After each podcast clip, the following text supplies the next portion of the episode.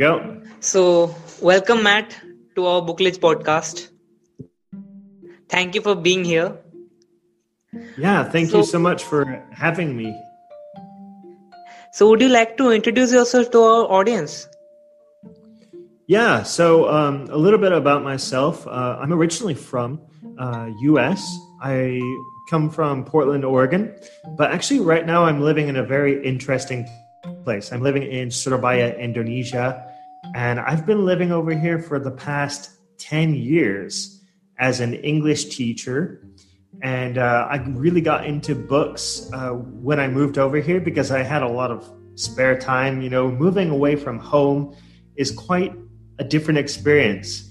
So so I didn't know a whole lot of people when I first got here. So I started to get into books, and uh, I've been teaching ever since. And then started, you know, Bookmattic about five years ago, uh, which I'm sure you'll probably ask more about that throughout this podcast episode. But yeah, um, that's a little bit about me. Uh, I, I guess I'm I'm born to be a teacher, and so that's that's why I love sharing about books and trying to teach people about um, the best and most efficient reading strategies you can ever have. That way, you can retain what you read, remember what you read, and take action on what you read, which is one of the most important factors. So that's what I've been building up for the past five years living in Indonesia and just helping people out. So uh, if you want to clarify on anything, you can feel free and ask uh, if I missed anything. No, Matt. Man, Matt, that was a really great vision that you have. So, why did you choose Indonesia? Is it because of the, uh, I mean, it is a developing country, or about the low standard, low standard of living? I mean, low cost of living. Yeah, so I wouldn't necessarily call it low standard of living, but uh, it is definitely a low cost of living. You know, the, the people over here are very, very friendly. And uh, I chose to, to move over to Indonesia, like you said, partly because it's a developing country, and I wanted to experience something completely different from the US. If you compare the two, they're like almost living on like different worlds. So it's it's been a really good experience living over here, meeting people uh, that I wouldn't have ever met before, and uh, just building up a, a, relationship with people, and also absorbing myself into a different culture has really opened up my eyes uh, to to how people think and how people learn. And um, it's just been a really really good experience. So uh, i may be staying over here for the next five years or ten years. I've got a family over here now so i'm pretty solid pretty steady here. But i would love to move back to the us because you know the, i, I kind of miss living back home. Uh, it, it will always be my home but indonesia is kind of like my second home. So um, yeah, I, I guess you just wherever you go is where your home is really. Um, I, I could live anywhere in the world and still enjoy it. I mean, exploring different cultures is really a great thing. Even I want to do that. mm-hmm. Yeah, I mean, I, I recommend it to to anyone. Uh, anyone in the world should travel to another country. That way, they can see what it's like, see how other people live, and uh, it's just really eye opening. Um, it, it's the best experience you can ever have, really. Yeah, it changes your perspective to look at the world. Mm-hmm. Yeah, yeah, very eye opening. Definitely, it helps you to grow as a person. Yeah. So, Matt, why did you start reading books? yeah, I, saw it as a way to improve myself. Uh, and, you know, I just want to tell you the, the whole story behind it. Well, uh, my wife, the person that I married here in Indonesia, was encouraging me to start a business of my own. And to be honest, I had no idea how to do, do that. I was clueless. So I just decided, well, you know, if I want to learn about it, then I might as well go pick up a business book. So I picked up the first book that I read was Second Chance by Robert Kiyosaki, which most people know him for Rich Dad Poor Dad. So I I picked that up and after I, I read it, I could not stop reading like personal development books, non-fiction books, like anything that really interested me, grabbed grabbed my interest. I went to buy the book and read it and absorb it. And after a few years of doing that and building up the good reading habits, which I share on my social media platforms now and my website now, uh, I started to take action, but it didn't come instantly, right? So it, it really took me a couple years to start to take action on what I read because I was still trying to absorb all the information. So it's really to answer, to sum up the word, uh, to, to sum up the reason why I started reading nonfiction books in the first place is curiosity, wanting to grow, wanting to become better, and get out of my daily slump, really. You know, because after I finished work, I would come home, I would play games, I would watch movies, and that's all I would do. I wouldn't do anything else. And I got tired of doing that. So I wanted to get out of that slump. And books helped me to get out of that. Wow, Matt, that was great. yeah. I mean, I really liked it. Books help you get out of your slump. Wow. Yeah, yeah, really, really. It's like a, a Kickstarter. Books are always a Kickstarter. Like in the morning, I read for a half an hour before I start my my day. It's like the the fuel like the kindling that starts your your fire. Uh, it's like the the key in the ignition that starts your car. It helps you to get going helps you to get motivated helps you to uh, get out there and have a fantastic day and have the most productive day that you could possibly have. That's the way i picture nonfiction and personal development books. The key. Well that's a great way to put it, uh-huh. you know. So, Matt, uh, why did you start sharing the knowledge from books? And uh, what is your goal? Sorry, what was that, Shubham? Uh, I was saying that uh, why did you start sharing the knowledge from books? And what is your why or goal behind this page? Oh, right, right, right. So, why did I start selling knowledge? Is that is that how you put it? Selling no, the knowledge? I, okay, good. Yeah. Um, so what what is the the goal and why do I do it? Well, yeah. I saw the huge I saw the huge difference that reading personal development and nonfiction books made in my life. I saw the huge difference, and like uh, going back to that 2015 story when my wife asked me, "Oh, hey, why don't you try to start a business?" Well, I figured since this is making such a huge difference in my life, I should try to start a business around, based around nonfiction books.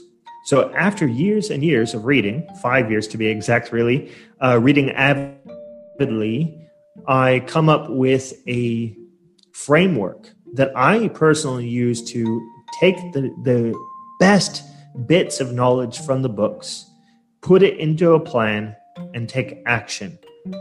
Action, like I said earlier, is one of the most important key factors. Everything around us is based on systems like the governments, communities, the way that you run your whole day, you you run on a system. You as a person, as an individual run on a system. So this system that I built, the SPAR framework in the six principles of lifelong learning is the system that helps you to take these key bits of knowledge, put it into a plan, and take action. So that's what my business does. And why do I do it? Well, I want people to experience the same types of success or similar types of success that I have personally had. And I believe that if more people start reading these nonfiction books, and applying the knowledge that really the world will become a better place because more people will be action takers, not just sitting on their butt after work and watching TV and playing games. They will know, they will, will understand how the world works by reading these amazing books. So, can you imagine that if more people started reading, right, Shubham? If more people yes. started reading, this would make yes, a huge, huge difference. So, that is the main goal for bookmattic Uh, I also read a lot of books from different authors and help authors to spread their message. So that's like a secondary goal is really to uh, connect people, connect authors with different people so that they can discover great books. That's the secondary. Primary is to teach people this framework so that they can apply the knowledge. Yes, Matt, just like you said, action is the most important thing i mean people can read books but uh, if they sit on their butt and watch television then it's of no use right mm-hmm. without yep. action nothing is feasible in this world mm-hmm. yeah that was a yeah. great point that you said yeah and also without the right system right without the right system because it's not just action taking right? It's not just action taking. We have to have a good plan. We have to be able to remember what we read. So it's really a combination of several different factors. Also, mindset. We have to have right mindset where we're not judging ourselves and we're not judging other people based on uh, based on like facts that are not even true or you know it's it's like these self-limiting beliefs. If we're talking bad about ourselves inside our head like all these factors put together if we can improve that and optimize that then it will optimize our action taking. Yes completely true. A system is really important and planning too mm-hmm. So Definitely. matt uh, what are the books that you have gifted the most to your friends or family? Well, I um, I've done a few giveaways on like Instagram. Uh, I have not bought any books specifically like for my family, uh, but I, I did like I told my wife to read the Four Agreements, which I have on my bookshelf. So I brought it to her and asked her to read that. Uh, the giveaway that I did on Instagram was for Atomic Habits, which was actually a while ago. So actually, I'm due for another giveaway soon. Um, I just got another book from an author, uh, two books, so that means I can do a giveaway. Uh, it's called Reframe the Day by Adam. What's his name? Hold on, let me check. yeah. Oh, yeah, Adam M. Lowenstein uh, which is an amazing book. I read that earlier this year. If I compare it to any other book, it would be similar to Stillness is the Key by Ryan Holiday, yet it is a little bit different than that. Maybe a mix of deep work as well by Cal Newport. So, yeah, th- those are the books that really stand out is Atomic Habits, The Four Agreements, and Reframe the Day. I would recommend those books to to anyone, and I would give them to anyone. Yeah, I recently heard about Reframe the Day from your Instagram or somewhere, I don't remember. But I heard about it uh, and uh, I was really excited. The term Reframe the Day, I mean, it was like uh, reframing your situation, I guess, something like that. Yeah, yeah, it's it's a really good book for these times, uh, for like you know COVID nineteen lockdown. Uh, both Stillness is the Key and Reframe the Day are really good books to read at this time uh, because they do focus on the, the, way your mind works, the way that you're using your, your time, um, and uh, it's actually I would also compare it to Essentialism by Greg McKeown, which I'm actually reading right now. Uh, it's basically focusing on the most important things and just getting rid of the rest or optimizing the rest. So th- those are really important keys during this time because we need to take most actually during any time. It doesn't have to be COVID Yeah. lockdown or anything like that. So these skills are are essential for personal growth. No, but this time, this uh, this pandemic is really, really. I mean, uh, has really put down the economy of developing countries. I mean, in India, the economy has down to about negative twenty three. I mean, Yeah, it's really, really Here bad in- times. Mhm. here in So- Indonesia too. Yeah, it's a really bad time for developing countries. Mhm. But I guess uh, de- developed countries didn't get hit that much, right? what was that? I said uh, that uh, developed countries didn't get hit that bad like developing countries. Yeah, true, true. But uh, it seems like you know uh, a lot of people are still very careless in America. From from what I heard from my father, who is still living over there, uh, careless about like you know protecting themselves from getting like infected from the virus or whatever. Um, so I'm sure that is having a bad effect. But yeah, it's not as bad as like a developing country where yeah economy is getting hit pretty hard um, Yeah. but i think the whole world is is definitely getting hit pretty hard with Yes. um, people losing their jobs and, and um, people ha- having to get cut back on hours on pay uh, things like that Yes. Yeah. That's So- more the important to be able to develop yourself develop your skills because you never know when something like this is going to hit when a natural disaster hits or a, a pandemic hits if you've got good skills you're surely able to keep your job or build your own business you can keep afloat if you have very good knowledge and very good skills. But if Yeah, you go home, sit on your butt after work, and don't develop yourself, then you are out of luck if you lose your job. Yeah, that's true, Matt. I mean, I'm seeing a real, uh, really growth in startups. I mean, people are seeing COVID nineteen as an opportunity to to start their own business and solving the problem of people not able to get out of their house. So it also gives an opportunity for people. Mhm. Yeah. That's what from the Day is about, right? Yeah, yeah. So, Matt, uh, is there a failure of your- yours or apparent failure that you think has set you up for future success? Did you say, is there a failure? Is that what you said?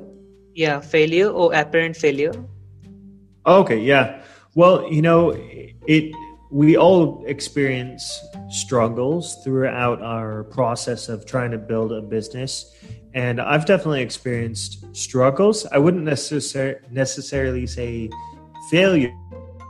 They're, they've just been a kind of like roadblocks, and I have to try and figure out uh, a, like a different way of approaching my personal business that way i can reach new audiences and help more people um, i believe it is a matter of traction and also collaboration. I think that's one of the biggest not necessarily failures but things that i need to personally improve on is collaboration between different people or building a team. Right now i'm a one person team. So that you know that's one of the biggest suggestions that I do have is building up a team of people that you do trust when you're building your, your own business. It's not necessarily uh, something that you need right away when especially if you're doing content creation.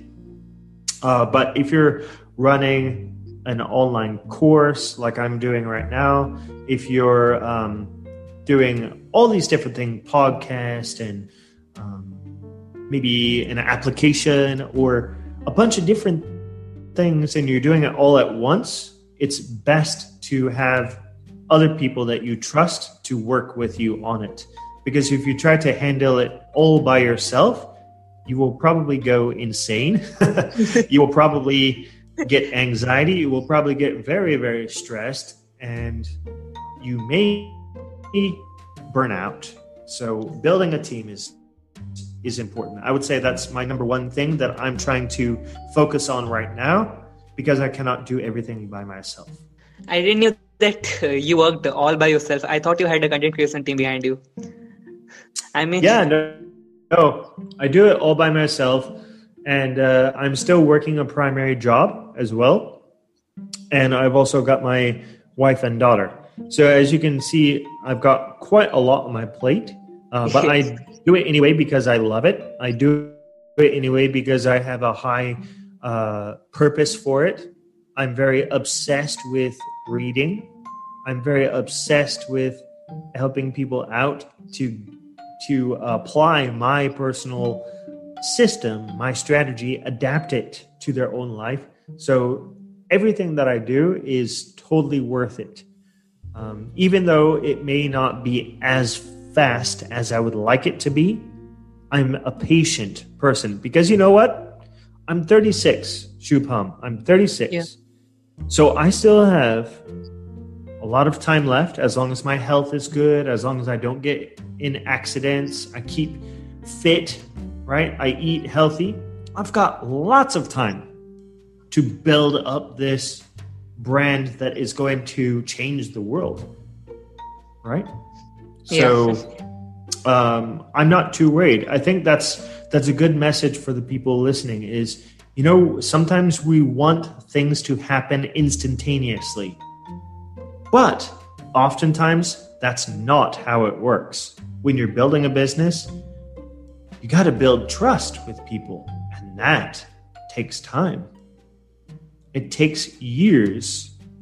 And so if you're patient and you continue working every single day, even if it's for only one hour every single day, that's better than none.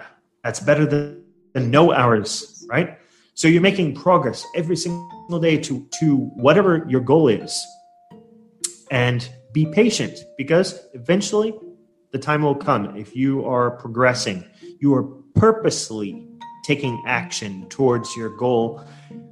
But remember the famous quote, I think it was from Einstein if you do the same thing every single day, the same way, that's the very definition of insanity. Something like that. I don't know if that's the exact words. So be aware of that though, because if you're not making progress and you're doing it the same way, then it's probably not going to help you make progress. Right? It's not going to help you make your reach your goal if you're doing it the same way and it doesn't work. Yeah, that's a great message that you said, Matt. I mean, mm-hmm. people are focused on having things instantly. They think that they're going to start a business, and in a month or in a year, they are going to have in millions and will have so much money that they can never imagine. So mm-hmm. it is, uh, I think, it is kind of something that uh, the society has put pressure on people that if you are starting a business, you must be successful within this time frame. This is the limited time that you have and you have to be successful in this time but mm. patience is the key. I mean it is for if you stay for the long term the power of compounding will give rise to something really really great. Just like you said yes. bookmattic is yes. going to change the world. Yeah. So uh, yeah that's that's exactly what i'm shooting for yes. you know?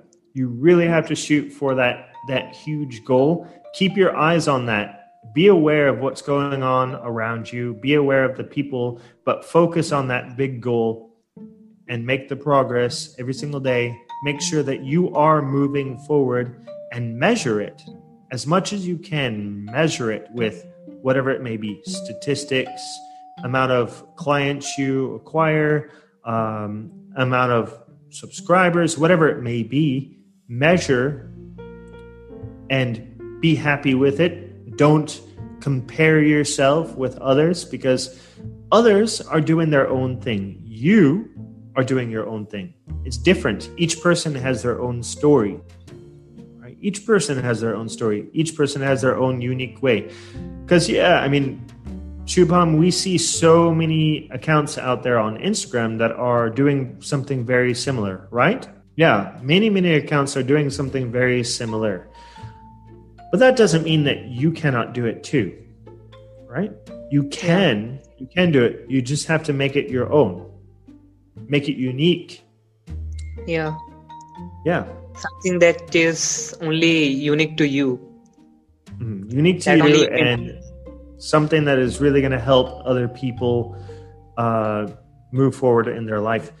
And you know, there's there's one more thing that I want to say about this topic is we those people, everyone that's doing like this uh, book book inspiration motivational type of thing, uh, trying to motiv- motivate people to read good books.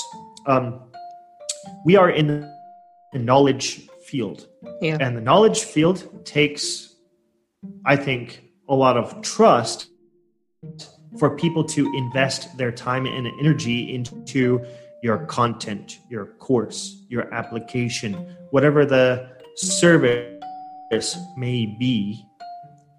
It takes a lot of trust for that person to invest their time and money in you. So that means that, well, someone fo- uh, who follows you is probably not going to trust you right away. You have to build up that trust with that person and show them that you are the leader in your field. You are the expert in your field and they can trust you because you you are the guide, right? You are guiding them towards their personal success. Yeah, Matt, Hello? completely right.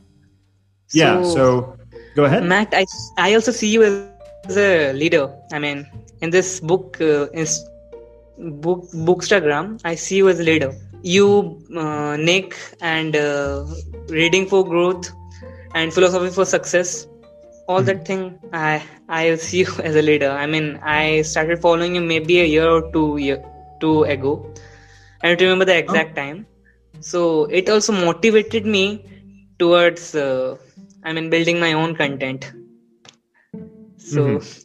That is amazing, man. I'm I'm so happy to hear that because uh, you know that's I guess that's also another secondary type of goal that I have is to you know have people like you who also see the benefit of sharing what they learn with the other people that they care about.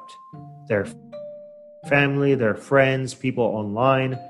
You know that that is an amazing thing and i do want more and more people to to do that same thing. Because you know when you share about what you want you to remember too so that's that that's i guess that's one of the reasons why we do what we do. Yeah. Yeah. I mean you are an inspiration for people you know. Yeah thank you so much for that. Appreciate it. So so matt what do you think is the best investment you have made in the last five years? Be in terms of money, time, or energy.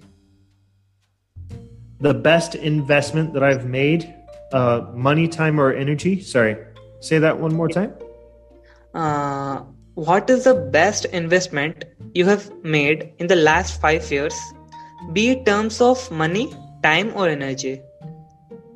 Okay, so uh, in terms of uh, money, time, and energy, well, of course, investing in the books have really helped out. Like, you know, I know a lot of people out there might might say, "Oh, I, I don't have enough money to to buy a book." Like, for example, I have uh, uh, someone in a book club here in Surabaya. Uh, sometimes he has a some trouble buying the books that we have to discuss, but he does it anyway because he knows that in the long run, that investment in that book, book will help him to grow as a person. So, in general, investing the the time and the money into the books have really helped me out to grow as a person and also just putting myself out there like filming videos, uh, buying a website, like just taking action, taking the steps forward has helped me to grow as a person. Before, 10 years ago, I would have been afraid to take any of these steps, like to invest in a website or to invest in a book. 10 years ago, I, w- I probably wouldn't have done it. So, really, um, one of the messages for, for this is don't be afraid to invest, even if you don't have a whole lot of money. Don't be afraid to invest in a book or a website and you make progress on that every single day and it will help you to grow as a person and maybe even grow into a business that can support you for the rest of your life. I hope that answers your question. Yeah yeah completely.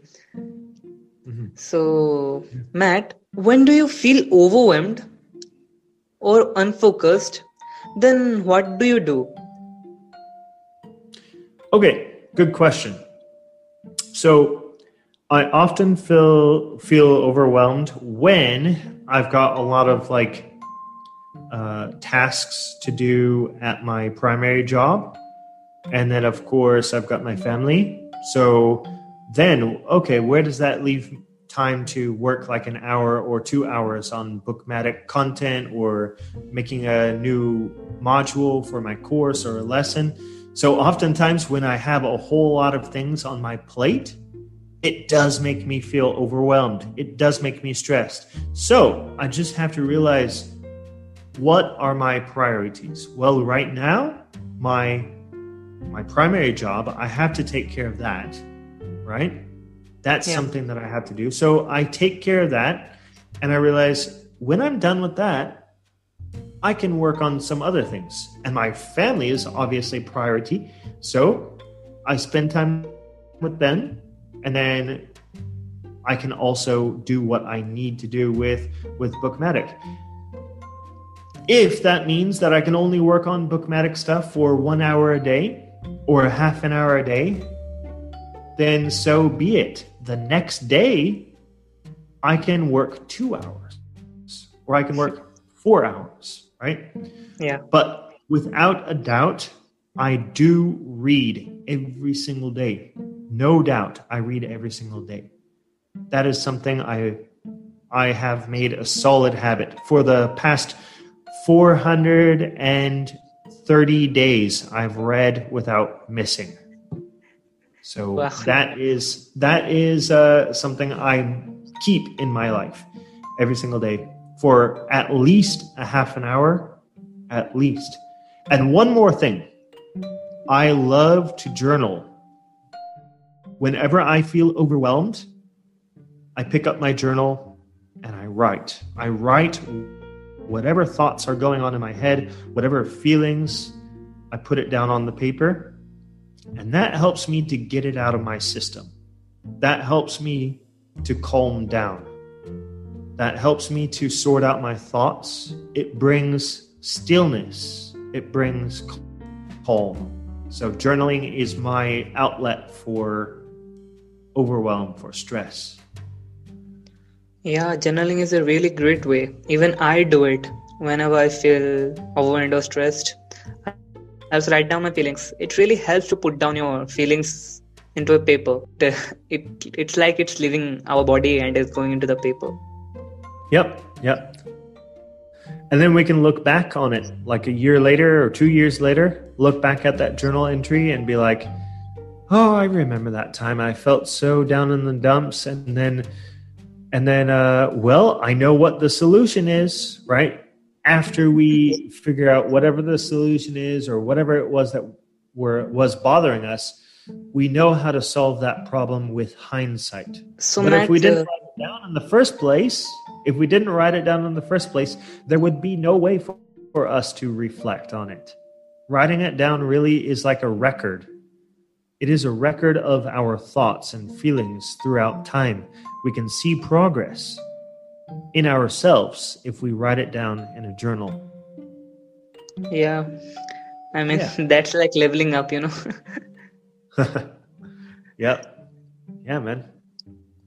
So, uh, as a teacher, uh, what is a bad thing that you hear about your profession? I mean, it's kind of, I mean, I mean, some kind of thing that you think is not bad, but people think it's bad, or a kind of myth that goes on in your profession. What do other people think that is bad about my profession? Is that what your question is? Yeah. Yeah. Okay. Well, um, yeah, I would say that most people here in Indonesia look not really down on teachers, but um, I would say it, they they know that it's definitely not a high paying job. It's not a high paying career, and uh, it's something that that definitely you wouldn't really be able to retire on a salary, a teacher salary over here in Indonesia. In the US, you would be able to retire on a teacher salary, but it's still not even the, the, the best paying job. So people look at it like that, um, just as, yeah, not, not very high paying salary. Uh, but people generally appreciate teachers because we are taking care of their children while they are working.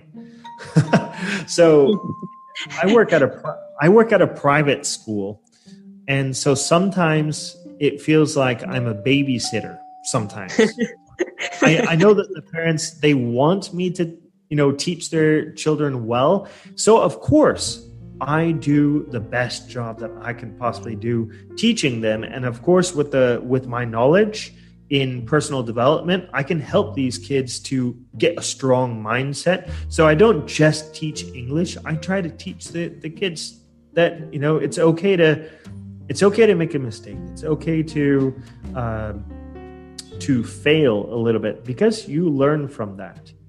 So stay strong and just get up and try again. That's what I always relay to my students. So yeah. Thank you for asking. That's a good question. Thank you very much, Matt. Uh-huh. so, Matt, uh, how do you deal with criticism or negativity? How to deal with criticism on a daily basis? Yeah, on a daily basis, or maybe some kind of criticism that you get from your family members or friends sometimes. Yeah. Yeah. Well, if we look at the different cultures around the world, uh, in Indonesia and maybe in India too, I'm not sure, uh, parents have a really big influence on the kids. And so whatever the the parents say to the kids, the kids kind of follow along. Uh, it's a little bit different in, in the U.S. Kids are a little bit more mm, rebellious, I guess. um, so, so what I personally would tell someone, if, you know, getting criticism is well, that's that's what that other person thinks.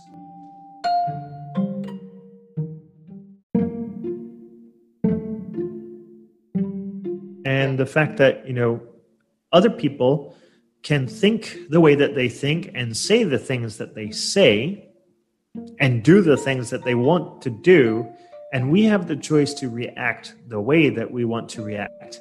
And i know that for a younger person who is living under their parents house this might be a little bit more difficult because you're a little bit more dependent on your parents. Um, but for an older person who is already living on their own outside of their house, it's, you know, criticism is something that we kind of have to ignore sometimes. It, I guess it really depends on who the criticism is coming from and the way that they are saying it and what they're saying it about. Like for for example, if someone criticized the way that I created content, well, I have a choice about how I create content. Like, if it's from a fan, like for example, you or something, if you were to say something about my content, if you said it in a nice, polite way, then of course I would listen. But if you said it in a nasty way, then I would just be like, oh, who are you to say that? Um, I, I can make my own decisions. Like, this is just how I do things. Right? So it's, it's really, um, it really depends on who it's coming from and if they're saying it in a in a way that you do not appreciate, you you don't need to listen to them. Don't take it personally because there may be something wrong with that person, right? uh, maybe something bad happened to them that day. Maybe they got an accident, or maybe uh, you know a family member passed away. Something bad happened to them, so they're taking it out on other people. So you don't need to take it personally, whatever their criticism is. Yeah. I highly recommend, you know, studying Stoicism, uh, studying the Four Agreements by Don Miguel Ruiz. That book really changed my life, life because I was dealing with uh, worrying way too much about what other people thought of me. And after reading that book, I realized that it doesn't really matter because in the end, it just matters what I do. The good things I do. Yeah. Right? I always try to do good things. So, yeah, in the end, it doesn't matter what other people think. I should I shouldn't say it doesn't matter. Uh, just don't take it personally, right? No, no, no. I'm not taking it personally. Yep. So, I mean, a kid living under their parents, if their parents talk him into into something that is that he's not interested in, I mean, pursue a career that he's not interested in. So, how do one deal with it? So you're you're asking if a kid, a teenager, is living under the parents' house or early twenties, and the parents uh, try to convince the person of doing something that they're not interested Yeah. in. Is that what your question is? Okay, yeah. So of course we want to respect our parents, uh, especially in like Eastern cultures, and I guess even in Western cultures, people should respect their parents because their parents raised them. Their parents sacrificed a whole lot for them. But at the same time, if it is like, for example, a career choice, and your parents are insisting that you you become a doctor, but you want to become an engineer, I don't know, just for example, right? Yeah. Um, you you just have to sit down and talk with your parents and have a serious talk with them and say, "Hey, you know, I I appreciate you trying to help me out here.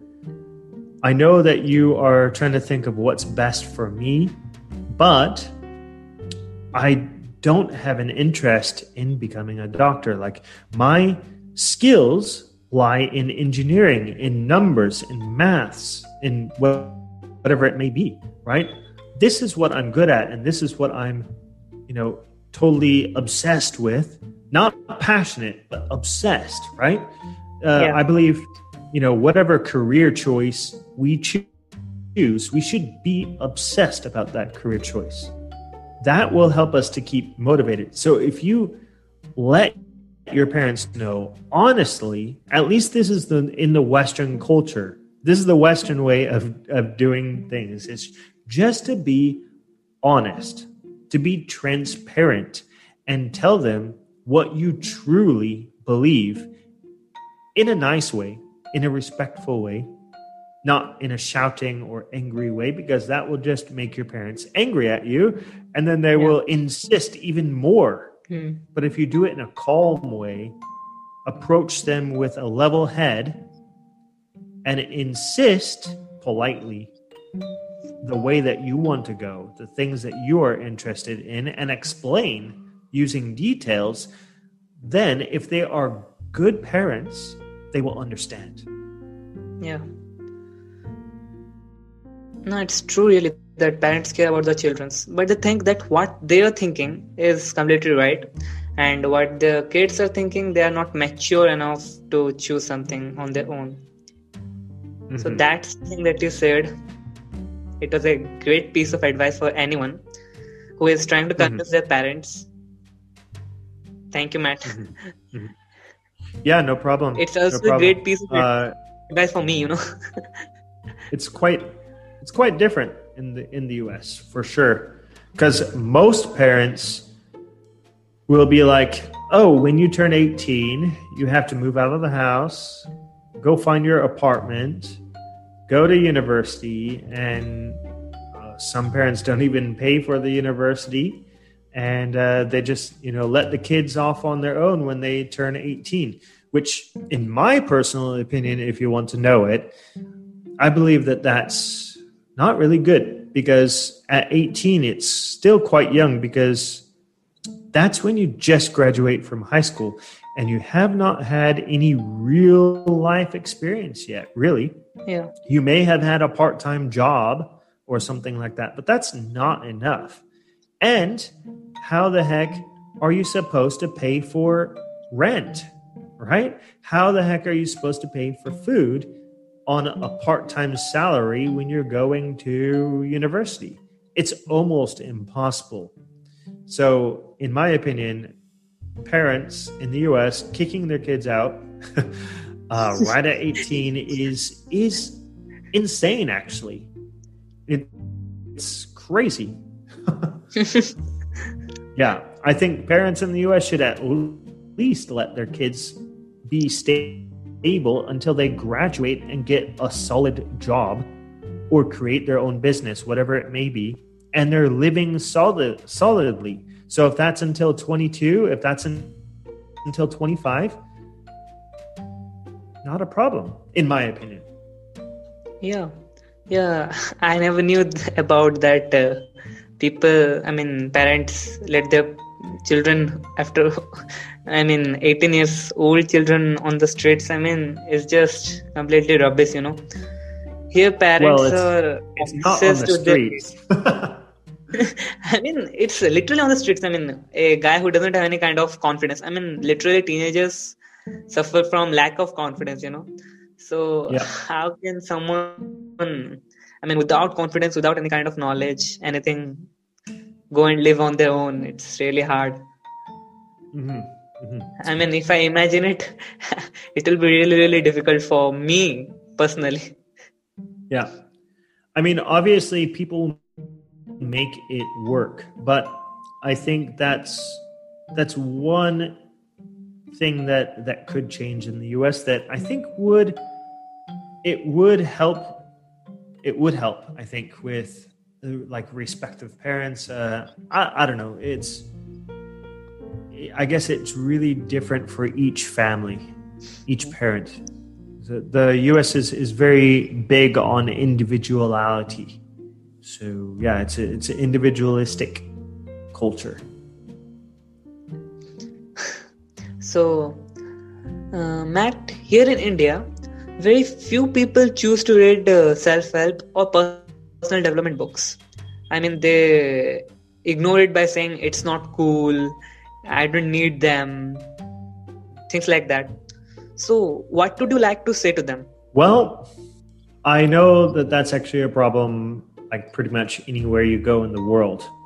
Uh, although I have seen a whole lot of Indian bookstagrammers lately, so uh, don't you think that that is actually changing a little bit? Yeah, yeah. In India, it, in recent times it's uh, growing. I mean, people are starting to read, so it's a positive okay. change. But still, there are a large number of people who are not reading. I mean, I talk to my friends about reading books, and they ignore it, saying that I don't need all that kind of thing it's not i don't need them i'm happy on my own i'm fine i don't need personal development all that stuff yeah i mean i i hear the same thing to be honest shubham. I hear the same thing here. I hear the same thing in the us so one of the biggest thing things i can do personally is show by example. Because well we cannot change the way people live. They have to make the, the choice for themselves. So if you show them the wonders of reading, uh, the the almost like not really magic, but it it almost feels like magic sometimes when we read a book and then all of a sudden we understand, and then we go out and we do it. Right? We yeah. accomplish something because the book has given us new knowledge to go out and do it. So I would say one of those, one of the best things that we can do for those people who say I don't need it, um, I'm okay, or I don't like to read read or whatever the excuse may be, we show by example. We show by example. Um, that that's really the the only way that I can think of to help people who do not want to read at all. And even then, if we show by example and the person sees us and they still decide not to pick up a book, then that is their choice. Yeah, it's unfortunate, but it is their choice. Yeah. Yeah. And it's a yeah. great piece of advice. I can try and use that. yeah. Yeah, I mean, I can... uh, you could also try different approaches too, right? You could talk yeah. to them about particular books in, in a different way. You could try to figure out what that person is interested in and then try to find a book on the particular topic. Uh, maybe they're suffering from a t- particular problem.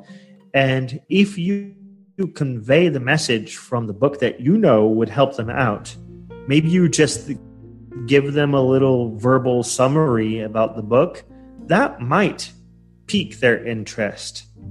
They might very well be willing to read that particular book. And who knows, after they read that book, it might spark their interest. They might start picking up more books. Yeah. I mean, yeah. that that can also work, I guess. yeah, yeah. It's re- it really comes down to interest, right? Because whenever yeah. I pick up a book, I always make sure that it aligns with a problem that I'm trying to solve or with something that I'm very interested in. I'm not going to pick up a book that I'm not interested in or won't solve my problem. Otherwise, I will be I will be dreading through that book. I'll be like, "Oh, I don't really want to read this. I'm not in the right mood for that particular book at that time."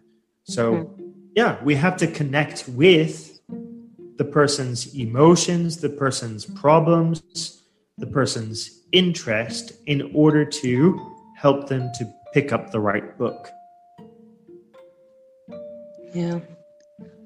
Uh, so, Matt, I have a few questions from my friend, Reda Arjun. Maybe you mm-hmm. know him. I guess. What's his name? Reda Arjun, Arjun Sachdev. He's also a fellow. Yeah, maybe I know yeah yep. so uh, when i told him that I, am going to take your interview so he told me to ask you a few questions of him so okay. here yeah. here's here are a few questions from him uh, he asked about what's the meaning of success for you hmm. all right so the meaning of success for me uh, it's yeah, of course, it's different for every single person, but really, it is to be able to live financially unburdened.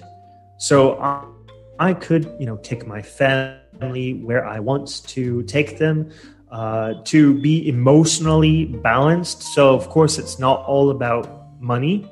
Uh, you know, emotionally balanced, physically healthy, and mentally healthy, uh, those are all parts of my vision of success. Also, one other aspect of it is the Bookmattic mission to help people get the main aspects from the books, put it into a plan, and take action using the the best system there is out there for retaining and taking action on what you read. So I get that out to hundreds of thousands, maybe millions of people. That will be when I feel like, yes, this is a great freaking accomplishment. But the number one priority is my family, health, and happiness, uh, financial stability. Hmm. So, yeah. you are covering every aspect of life and that's yeah, really so great. really that that is like the the definition of bookmattic lifelong learners is to make your whole life balanced in every single aspect of your life health mental money inspiration your obsession, whatever that may be.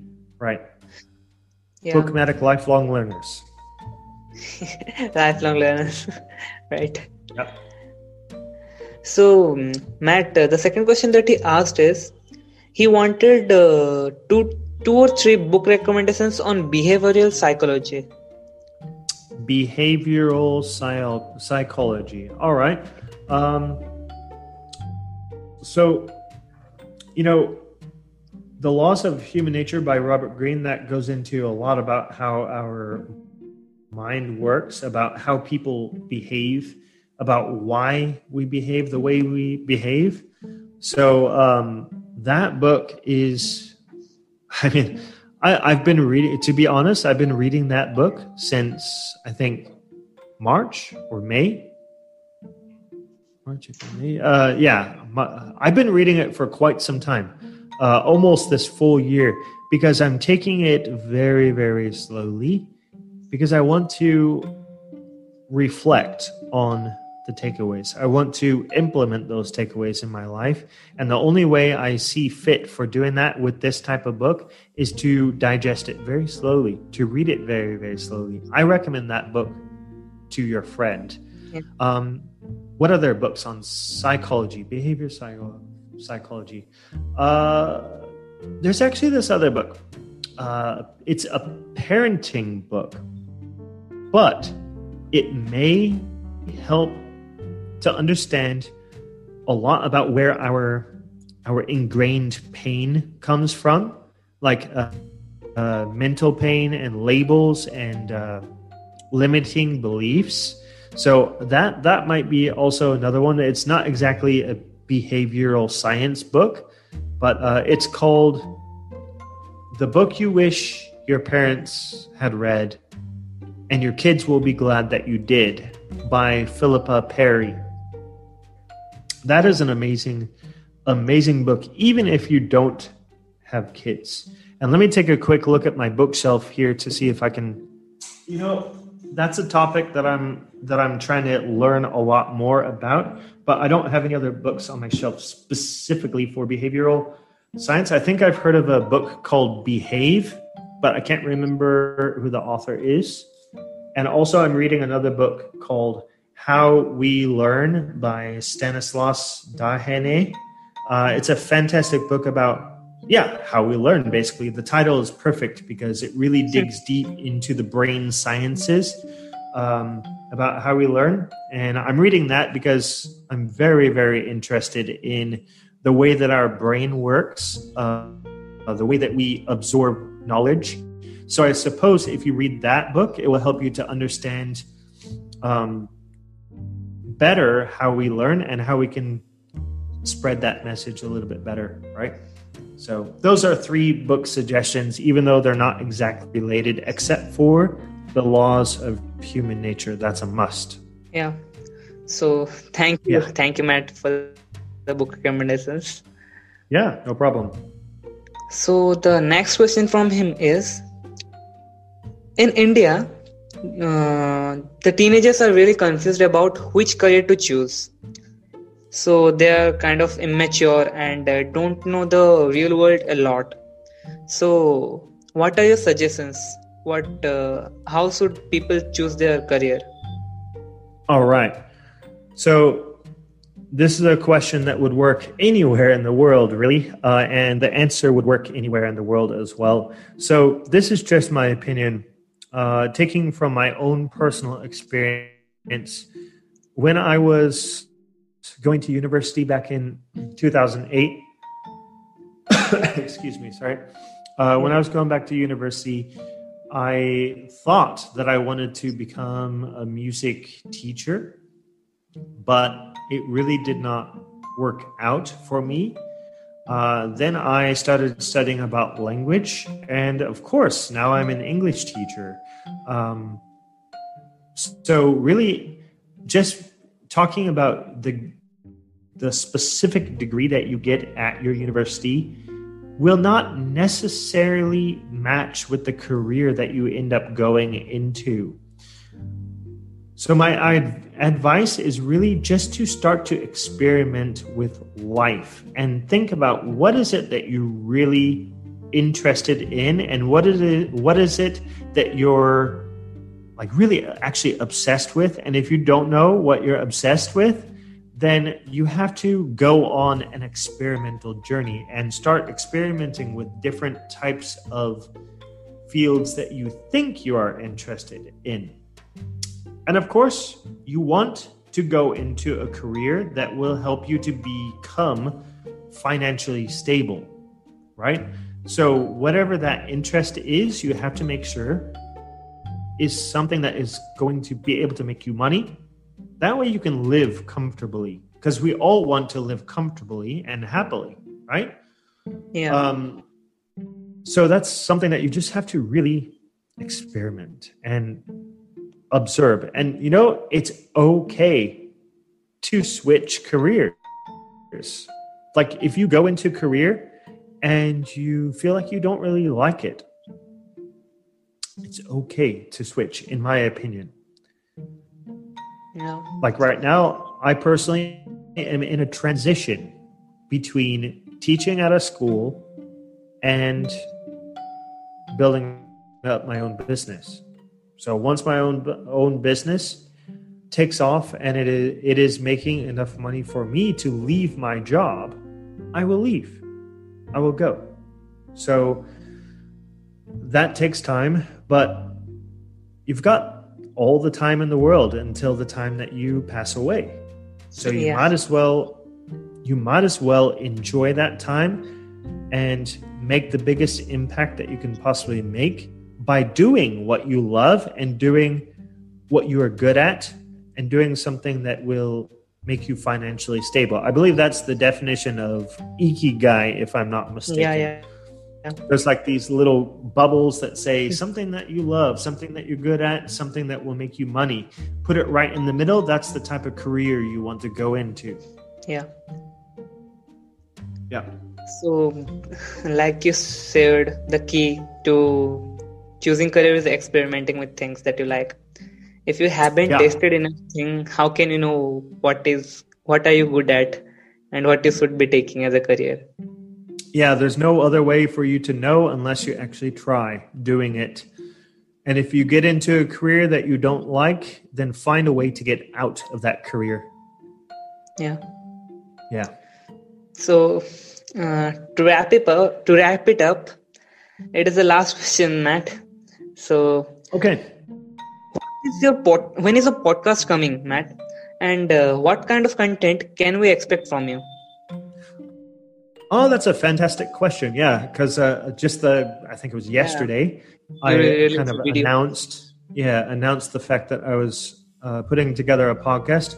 Well, I've got uh, several interviews lined up with authors from several different genres of books, but they're all in the nonfiction area. Uh, some are, are business, some are self help. So, really, the, the goal of this podcast is to help authors connect with an audience, the Bookmattic Lifelong Learners audience, uh, and help the audience to find good books. Um, you know, because on my Instagram profile and my YouTube pro, uh, account, I talk a lot about reading tips. And sometimes people don't want to just hear reading tips, they also want to hear about good book recommendations. So on the podcast, it's going to specifically be talking about books, book recommendations from fantastic authors. I also want to be able to reach out to authors that don't have a whole lot of reach, like independently published authors. And I know that, you know, of course, uh, authors that are published from like big publishers like Penguin and and uh, Viking Books and you know things like that, they do have like a lot of marketing power. And I may get some of those authors in the future, but I guess my my primary fo- focus is to help out the little guys, to help out the little guys reach more people, really. Yeah. Because some of these books go under the radar. And some of these books are amazing. Like the, the book that I read the other day. It's called 10 Foundations by Pam Cordano. And that book was amazing. It was independently published, so it didn't reach a whole lot of people like a book like by Ryan Holiday, right? Yeah. Which reach, you know, reaches hundreds of thousands of people. This book, yeah, maybe it reaches thousands of people. So if you put it in front of my audience, maybe that will help the book to reach another few thousand people. And from there, maybe it will compound. So a really good independently published book may show up on my podcast. So that's the, that's really the main purpose is to connect. Well, Yeah. thank you, Matt. I'll be looking forward to your podcast. Mhm. Yeah, yeah. So- So we got we got some good authors lined up. So uh, be be tuned for that coming sometime in January, close to the beginning of the month, to start out the new year with a big bang. wow. A new start to a new year. Yep, yep, yeah. So, Thank you so much for the awesome questions. thank you, Matt, for being here. It was my pleasure taking an interview of you. I mean, I was sitting in the sidelines watching your book reviews and uh, recommendations and book tips. And uh, here I am taking your interview. So it's a big transition for me. And thank you for being here. You're my inspiration, man. No, keep it up, man. Keep it up. Keep on doing it. I I really enjoy talking with you, and yeah, again, I want to say thank you very much, and also thank you for the listeners too. Do you mind if I uh, talk about where they can reach me? Yeah, yeah, no, man.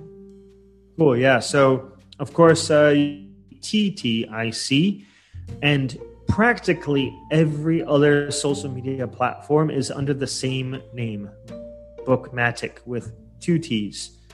My website, also the same, bookmattic.com. And uh, definitely check out the online course that's on there. That's going to help you learn uh, the different strategies, the different systems that I was talking about in this podcast episode. So please do check that out. And uh, yeah, thank you so much. Thank you, Shubham. Thank you, Matt, for being here. It was a pleasure having you here. hmm hmm Definitely, definitely. Thank you so much. Thank you very much.